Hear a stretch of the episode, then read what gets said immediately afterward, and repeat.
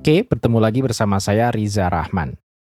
Kali ini saya cuman pengen ngobrol tentang uh, lanjutan dari episode yang bukan episode yang lalu sih, tapi episode episode yang pertama. Di situ kan di episode yang pertama saya berbicara banyak tentang uh, melakukan sesuatu yang sebenarnya mungkin belum pernah kita lakukan, mencoba hal-hal baru, mencoba hal-hal yang mungkin selama ini tidak terfikirkan untuk sering kita lakukan, gitu sih.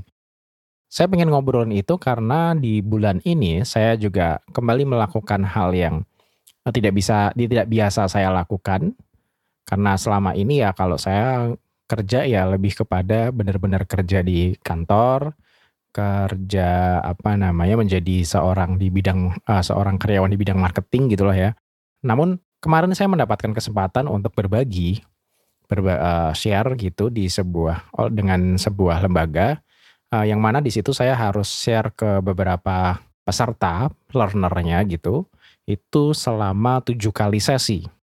Sebenarnya saya pernah juga ngisi-ngisi gitu, kayak sharing gitu. Tapi biasanya itu hanya satu kali uh, sesi, jadi kayak kurang kurang apa ya kurang terasa harus ada komitmen gitu karena sekali tembak selesai gitu kan sedangkan ini tuh ada tujuh kali jadi itu kayak workshop yang panjang, intensif uh, tentang sebuah tema tertentu di mana saya pengisinya dan saya akan sharing pengalaman saya saat kerja dan juga pengetahuan saya saat yang saya juga dapatkan di kuliah gitu untuk mengajarkan uh, hal tersebut gitu.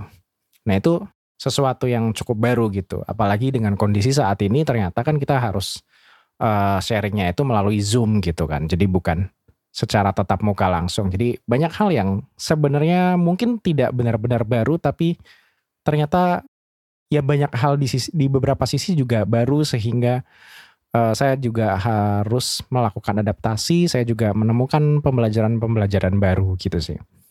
Nah jadi uh, tepatnya tuh kalau nggak salah mulai diajak itu sebelum Lebaran masih bulan puasa, saya dapat uh, uh, direct message gitu di LinkedIn di sana saya uh, uh, diminta untuk ditawari gitu. Gimana Mas, mau nggak apakah tertarik untuk berbicara tentang consumer behavior uh, di tempat mereka gitu. Nanti akan dicarikan learnernya gitu. Saya sebenarnya memang orang yang tertarik dengan tema consumer behavior karena satu secara pendidikan saya tuh di apa uh, lulusan psikologi sehingga uh, behavior itu menjadi sesuatu yang saya minati gitu. Nah, menjadi sangat lebih berminat lagi ketika ternyata sekarang kan saya bekerja juga di bidang marketing uh, yang mana consumer behavior itu sesuatu yang uh, mesti juga dipahami setidaknya uh, konsep globalnya gitu tentang uh, consumer behavior. Enggak kebayangkan kalau kita adalah marketer tapi kita tidak tahu bagaimana consumer kita.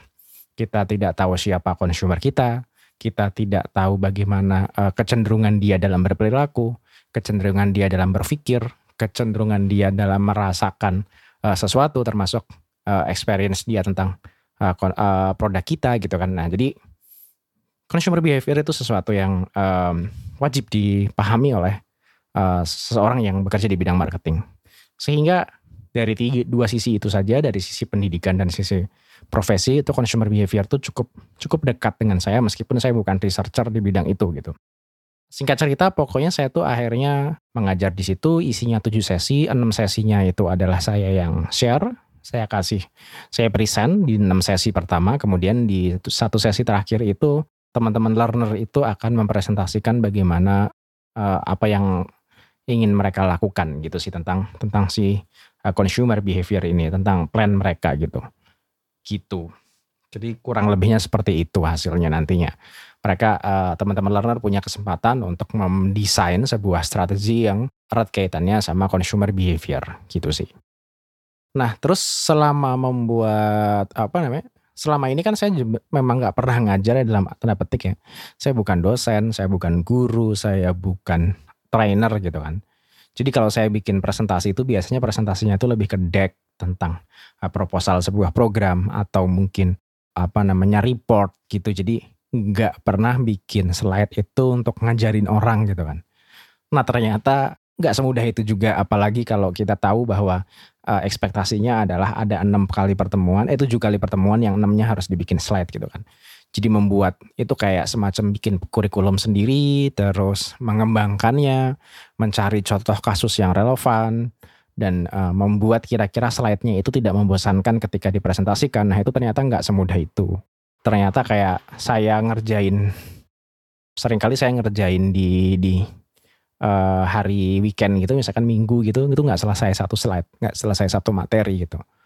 Kadang dua, dua, dua hari juga nggak selesai Sabtu Minggu karena memang ya nggak pernah juga sih saya yang dua minggu bener-bener dari pagi sampai sore, pagi sampai sore ngerjain itu pasti karena ke distrak yang lain. Tapi artinya kayak ternyata saya menemukan bahwa bikin slide, bikin materi untuk diajarkan tuh nggak semudah itu gitu kan. Jadi oh ternyata lumayan riwah juga gitu nggak nggak nggak gampang gitu kerasa sih kayak waktu yang dihabiskan untuk uh, mendalami materinya terus mempresent it, apa menyiapkan itu dalam sebu, dalam bentuk presentasi itu agak kerasa uh, uh, banyak juga uh, kepotong banyak karena kayak ya mungkin ini juga karena ini pertama kali saya bikin ya jadi ternyata nggak semudah itu juga terus memilah-milah mana yang penting untuk disampaikan mana yang tidak gitu-gitu.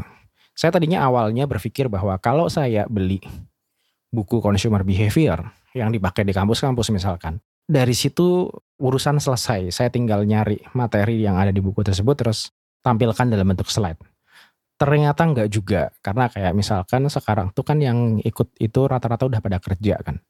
Orang-orang yang udah pada kerja yang mungkin juga ngikut sesi itu juga um, setelah pulang kerja terus mereka pingin dapat intisari yang bisa dipakai di pekerjaan mereka sehingga kayak saya harus benar-benar milih sesuatu yang sangat relevan dan kira-kira bisa diaplikasikan gitu. Jadi kalau di buku-buku ilmiah tuh kan sering kali banyak hasil-hasil penelitian juga kan. Nah nggak semuanya tuh bisa kita share karena kalau di share pun kayak itu cuman jadi tambahan informasi tapi belum tentu itu akan relevan dengan pekerjaan mereka sehari-hari gitu sih. Nah itu uh, menjadi agak riweh sih nggak nggak semudah nggak semudah itu juga gitu. Jadi untuk untuk semuanya semua yang ada di buku kita tampilin aja gitu. Nah itu nggak semudah, nggak sesederhana itu. Jadi saya beli buku consumer behavior pun ya itu sifatnya akhirnya membantu, tapi tidak bisa menyelesaikan masalah untuk memberikan materi. Tetap tetap aja aku harus uh, nyari-nyari apa namanya kasus-kasus di internet. Misalkan saya pernah ingat oh ada kasus ini, ada campaign ini, ada campaign ini gitu. Uh, aku cari sumber-sumbernya, terus juga saya juga harus uh, ngecek-ngecek di buku-buku lain kayak oh ini bukunya Philip Kotler marketing aku ngecek di sini terus ada buku-buku marketing yang lainnya untuk uh, menambahkan materi itu agar kaya, padat dan uh, kira-kira bisa diaplikasikan yang gitu sih. Jadi nggak hanya melulu isinya tambahan informasi doang gitu. Terus pelajaran yang lain adalah juga bahwa ternyata mengajar via Zoom tuh nggak semudah itu ternyata maksudnya kayak oke okay lah di Zoom tuh tetap orang bisa ngebuka videonya sehingga kita bisa lihat ekspresinya. Tapi tetap nggak tahu kenapa ya ada sesuatu yang membuat itu terasa berbeda daripada ngajar tatap muka biasa. Kayak ngajar tatap muka biasa tuh kayak lebih nggak melelahkan sih buat saya ya. Kayak bisa ngelihat mereka terus bisa ngelihat semua orang yang hadir di situ terus lebih bisa menyampaikan dengan gimana ya? Lebih enak aja gitu bisa sambil jalan-jalan sambil sambil eh, kan kalau di kelas kan sambil berdiri sambil jalan gitu kan sedangkan ini hanya duduk gitu kan. Itu buat saya uh, lumayan ngaruh lumayan agak susah sih. Bukan berarti bener-bener kesulitan gitu ngajar di zoom enggak. Cuman ada perasaan berbeda aja ketika harus ngajar sesuatu itu di kelas dihadiri mereka langsung tatap muka dengan uh, ngajar lewat zoom gitu. Itu itu ada kerasa beda aja. Sa sering kali apalagi kalau tidak semua orang buka kameranya tuh ada rasa insecure kayak ini orang sebenarnya ngedengerin gak ya? Uh, gue nyampeinnya nge ngebosenin gak ya? gitu kan. Nah itu hal-hal yang semacam itu tuh uh, tetap terasa tetap terasa untuk apa namanya saat kita uh, saat saya mengajar gitu. Sehingga uh, somehow itu cukup mengganggu dan cukup bikin insecure gitu Oke, gitu sih. Jadi kira-kira seperti itu ketika pengalaman uh, saya pertama kali ngajar via Zoom gitu. Apakah gue baru pertama kali presentasi via Zoom? Tentu saja tidak. Kalau pas kerja ya presentasinya kalau pas WFH kan pakai Zoom juga kan. Tapi artinya kayak ini tuh sesuatu yang agak beda gitu. Karena kalau kerja itu present ke orang-orang yang sudah kenal. Terus apa namanya relatif apa ya kayak nggak tahu beda aja gitu. Ketika ini orang-orang yang nggak dikenal, terus kita nggak ngerti apakah orang-orang ini tuh sebenarnya perhatikan atau enggak gitu. Kalau nggak tahu kenapa ya, kalau sama atasan-atasan di kantor saya merasa kayak ini nggak bakal kayak ditinggal pergi doang, gue nggak didengerin sih gitu. Karena mereka kan juga pasti butuh butuh insight dari yang gue sampaikan gitu kan. Jadi nggak um, tahu kenapa ngajar lewat Zoom ada perasaan yang berbeda aja. Tapi mungkin ini it's a matter of adaptation aja sih gitu. Yang kedua juga satu dua oh ya pertemuan pertemuan pertama dan pertemuan kedua tuh relatif asik. Terus bahkan di pertemuan kedua tuh ketika saya ngasih beberapa kasus gitu banyak eh, teman-teman tuh kayak yang rame gitu ramenya di chat sih bukan buka mikrofon gitu kayak wah mind blowing mind blowing oh, oh anjir gitu ya kayak gini gini ya gitu kayak kayak sesuatu yang um, apa ya ya gitu. Jadi kayak mereka tuh ngasih respon terus kayak gue waktu itu saya merasa sangat wah ini materi dapat attention banget nih sama mereka nih gak ngebosenin nih gitu. Nah itu itu ngasih kita reward, ngasih kita apa namanya reinforcement gitu untuk untuk ngajar dengan semangat gitu kan. Nah tapi di ketemuan pertemuan ketiga tuh agak-agak krik-krik gitu kayak uh, yang nanya cuma satu, terus um, apa namanya, terus juga selama kelas itu kalau saya balik nanya ada yang mau ngasih pendapat gitu nggak ada yang jawab itu itu kerasa kayak wow uh, agak bikin kurang nyaman juga ya buat buat saya untuk present dalam kondisi kelas seperti ini gitu. Jadi saya kadang juga membayangkan mungkin sebenarnya mereka nggak nanya, nggak nggak ngasih jawaban tuh mungkin karena mereka paham aja sih sebenarnya gitu. Cuman uh, bukan berarti mereka nggak ngedengerin, cuman kayak ada perasaan beda aja kayak uh, apa yang kita sudah nyampein macam-macam ternyata nggak ada nggak ada respon tuh ada perasaan takut gitu apakah ini kurang menarik dan lain-lain gitu sih. Ya sebenarnya kalau dipikir-pikir waktu saya kuliah pun kan kita nggak kita nggak setiap saat nanya ke dosen kan kayak di setiap pertemuan kadang kayak ya udah ada yang udah paham aja terus udah lewat gitu nggak. Kita nggak nanya apa-apa kita mungkin tidak berpendapat apa-apa ya udah lewat aja gitu. Tapi itu bukan berarti bahwa kita nggak ngedengerin materinya kan gitu kan. Cuman ternyata ketika saya berada di posisi yang berbeda ketika saya berada di posisi yang mengajar itu hal semacam itu lumayan terasa gitu sih. Mungkin bagi teman-teman yang dosen, guru, pengajar itu udah itu sudah terbiasa, lebih terbiasa gitu mentalnya udah lebih kebangun gitu. Tapi buat saya kemarin cukup bikin kayak iya kok pada diem ya gitu. Ada ada perasaan seperti itu sih. Agak perasa aneh aja kenapa ya orang-orang nggak pada yang nanya gitu. Tapi udah itu mungkin lagi-lagi itu hanya perkara adaptasi suatu saat nanti itu juga bisa itu sesuatu yang bisa um, saya handle dengan lebih baik. Entah itu dengan materi yang lebih baik sehingga setiap kelasnya jadi rame atau memang ya udah uh, setidaknya kalaupun ada dead apa sih istilah dead air ya? Ada hal-hal yang seperti itu uh, saya jadi lebih cool aja gitu. Terus satu hal lagi pelajaran yang berharga buat saya adalah bahwa ternyata mengajar itu juga otomatis belajar karena dengan mengajar kita menyiapkan materinya mau nggak mau akhirnya belajar lagi karena kan kayak namanya berbagi sesuatu tuh kan kita harus memiliki objek yang dibaginya ya. Kalau mau bagi makanan ya kita harus punya makanan. Mau berbagi ilmu ya kita harus memiliki ilmu gitu kan. Nah sehingga ternyata ada pressure untuk akhirnya belajar lagi selain untuk kebutuhan dibuat di slide tapi juga uh, ada kebutuhan untuk ya gue harus menguasai ini benar-benar sehingga ketika ditanya gue bisa jawab terus gue bisa menjelaskan dengan baik. Nah hal-hal semacam itu sih yang kayak saya rasa itu hal yang sangat bagus dari mengajar gitu sih. Jadi kayak orang lihat saya mengajar padahal dalam di sisi lain sebenarnya saya bukan hanya sekedar mengajar tapi saya juga um, belajar gitu kan karena saya harus menyiapkan itu semua gitu. Akhirnya saya harus nyari-nyari kasus baru, harus nyari-nyari konsep-konsep baru yang seperti itu sih. Akhirnya mau nggak mau itu membuat saya belajar.